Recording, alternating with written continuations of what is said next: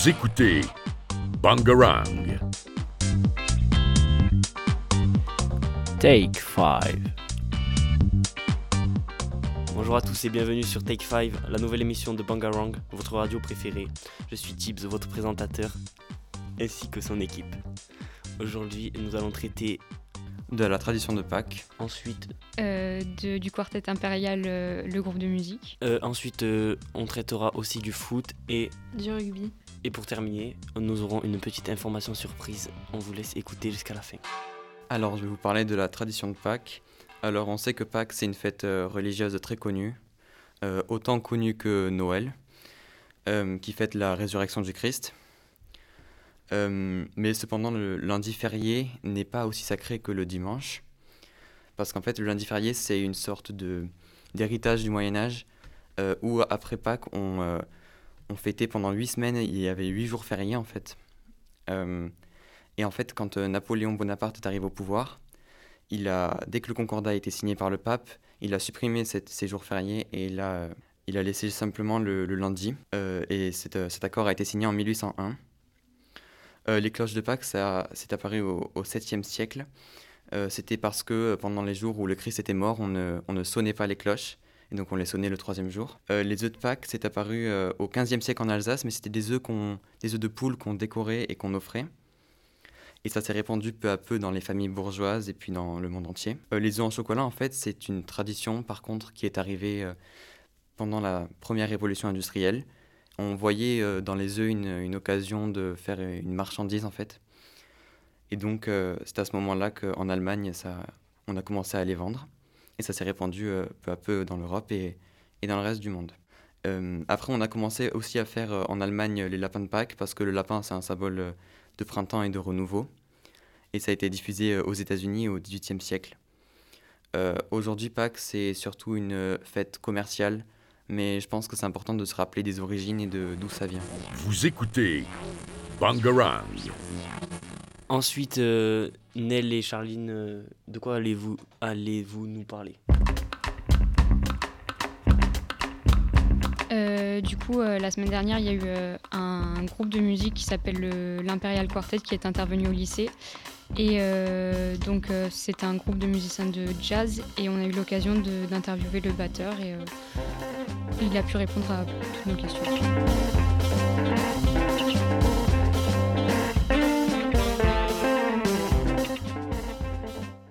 Est-ce que vous pouvez vous présenter? Alors, moi je m'appelle Antonin Lesmarie, je suis batteur dans l'Imperial Quartet euh, et on est en résidence au théâtre d'Alès, le cratère. Et donc là on est venu faire des concerts dans les collèges autour d'Alès. Euh, Est-ce que vous vous connaissez euh, depuis longtemps? Parce que vous êtes euh, quatre. Donc dans le groupe, il y, a, il y a eu plusieurs moments, mais il y a Damien et Gérald qui se connaissent depuis très longtemps et qui ont rencontré Joachim à la contrebasse. Et après moi j'ai rencontré Joachim et après on s'est tous rencontrés. Donc ça fait 10 ans, 11 ans qu'on joue ensemble, tous les quatre. Euh, Est-ce que votre spécificité c'est le jazz ou vous jouez d'un autre instrument D'un autre style autre de musique style. Ouais ouais bah nous on n'est pas. On n'a pas vraiment envie de se mettre dans une case. Alors on dit qu'on fait du jazz parce que dans nos musiques il y a une part d'écriture et une grande part d'improvisation. C'est-à-dire que quand on se lance dans un morceau, on a un cadre qu'on connaît, mais il y a beaucoup d'improvisation là dans ce que vous venez d'en- d'entendre, il y a beaucoup d'impro, il y a beaucoup de moments où on prend des. On prend des, des chemins, quelqu'un propose un peu un chemin, on le suit, on sait juste qu'il y a un tournant au bout et ça on le connaît tous, mais jusqu'au tournant on ne sait pas ce qui va se passer. On fait avec la sensibilité, le moment et ce qui se passe. Donc euh, là, là-dedans on dit qu'on fait du jazz. Mais comme tu as entendu, des fois il y a des trucs groovy, il y a des trucs la grosse caisse sur tous les temps, enfin c'est, ouvert. Est-ce que euh, vous êtes allé euh, dans une école de musique ou un conservatoire ou vous avez appris euh, seul? On a tous fait le conservatoire de quartier ou des écoles de musique. Et après, au bout d'un moment, quand ça devenait plus sérieux, en général, c'est plutôt autour de 14-15 ans, on, est toujours en train de tra- travailler l'instrument. Donc là, ça commence à dire que voilà. Et, et après, on va dire plutôt vers 18 ans, 19 ans, on a fait plutôt un conservatoire un peu plus central, un peu plus élevé. Mais ça commence vraiment comme ouais, une école, euh, école de musique, conservatoire de quartier pendant pas mal d'années. hein. Voilà, c'est une pratique euh, comme on fait une activité. euh, voilà. C'est assez simple. Enfin, faut s'accrocher, faut bosser, mais ça vient, ça vient tranquillement. Après, on a envie de travailler en fait. Voilà. Ça devient plus sérieux vers 14-15 ans en général. Je sais pas, vous avez quel âge vous? 17 17 16 ans? Bah, Moi, 16-17 ans, j'étais vraiment en train de bosser. L'instrument, enfin, j'allais au conservatoire vraiment tous les jours. euh, je passais des examens, donc ça devenait, voilà, parce qu'après 18 ans, après veut dire qu'on va, on est en train de choisir de faire de la musique dans nos vies. Et là, quand on dit euh, aux parents et aux profs, bah, ça se fait tout seul, mais on est en train de faire, on va devenir musicien. Là, il y a effectivement, faut, faut, là, faut donner un peu plus. Il y a un moment donné, on a tous beaucoup bossé. Vraiment toute la journée, pendant tout le temps. quoi. Voilà. Et euh, du coup, maintenant, avec la situation actuelle, euh, vous arrivez à en vivre toujours ou ça reste compliqué? Euh, bah oui, c'est plus compliqué, bien sûr. Le plus touchant, c'est de pas partager les concerts avec le public. Voilà. Et tout le reste, c'est compliqué, mais comme plein de gens. Et voilà. Ça, ça nous manque vraiment. de- C'est pour ça que c'était trop bien de faire la tournée des collèges là. Euh, parce que sinon, on voit plus le... on partage plus avec le public en fait. C'est ça qui nous manque le plus. Ben, euh, merci euh, ben. d'avoir répondu à nos questions. Merci à vous. Merci à Longue Vie à Tech 5. Hmm.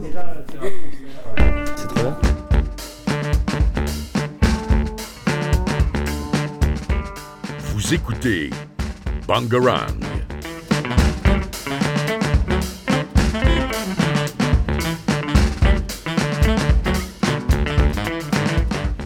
Euh, ben, du coup, on remercie euh, le groupe euh, Quartet euh, Impérial euh, de nous avoir euh, accordé un petit interview. Et euh, tout de suite, nous allons parler rugby avec Noémie. Donc, euh, c'est vendredi, il y a eu le dernier match du tournoi Destination. Donc, c'est un tournoi de rugby et euh, il y a les six pays qui sont encore sont depuis 2000.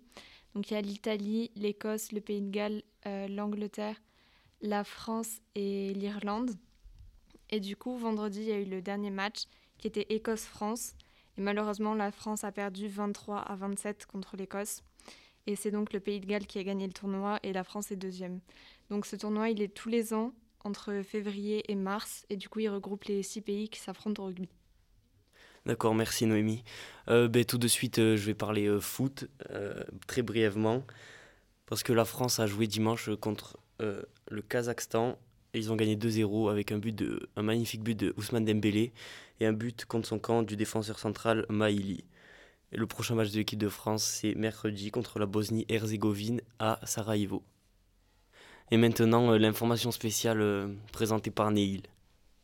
Donc, euh, pour votre information, avec ma camarade Lynn, nous allons créer un site internet afin de regrouper toutes les émissions que vous pouvez accéder facilement sur YouTube. Donc, un site internet qui sera disponible d'ici quelques semaines. Et comme deuxième information, vous pourrez gagner un sachet de bonbons tout simplement en répondant, en répondant pardon, à une question dans les commentaires ainsi qu'en publiant euh, cette publication euh, dans votre story Instagram. La question est donc dans quelle région de France les œufs de Pâques sont apparus? Voilà, merci pour ton intervention, Neil. Et ce sera tout pour nous euh, pour cette semaine et on se retrouve euh, très vite euh, la semaine prochaine euh, dans une nouvelle émission de Take 5. Vous écoutez Bangarang.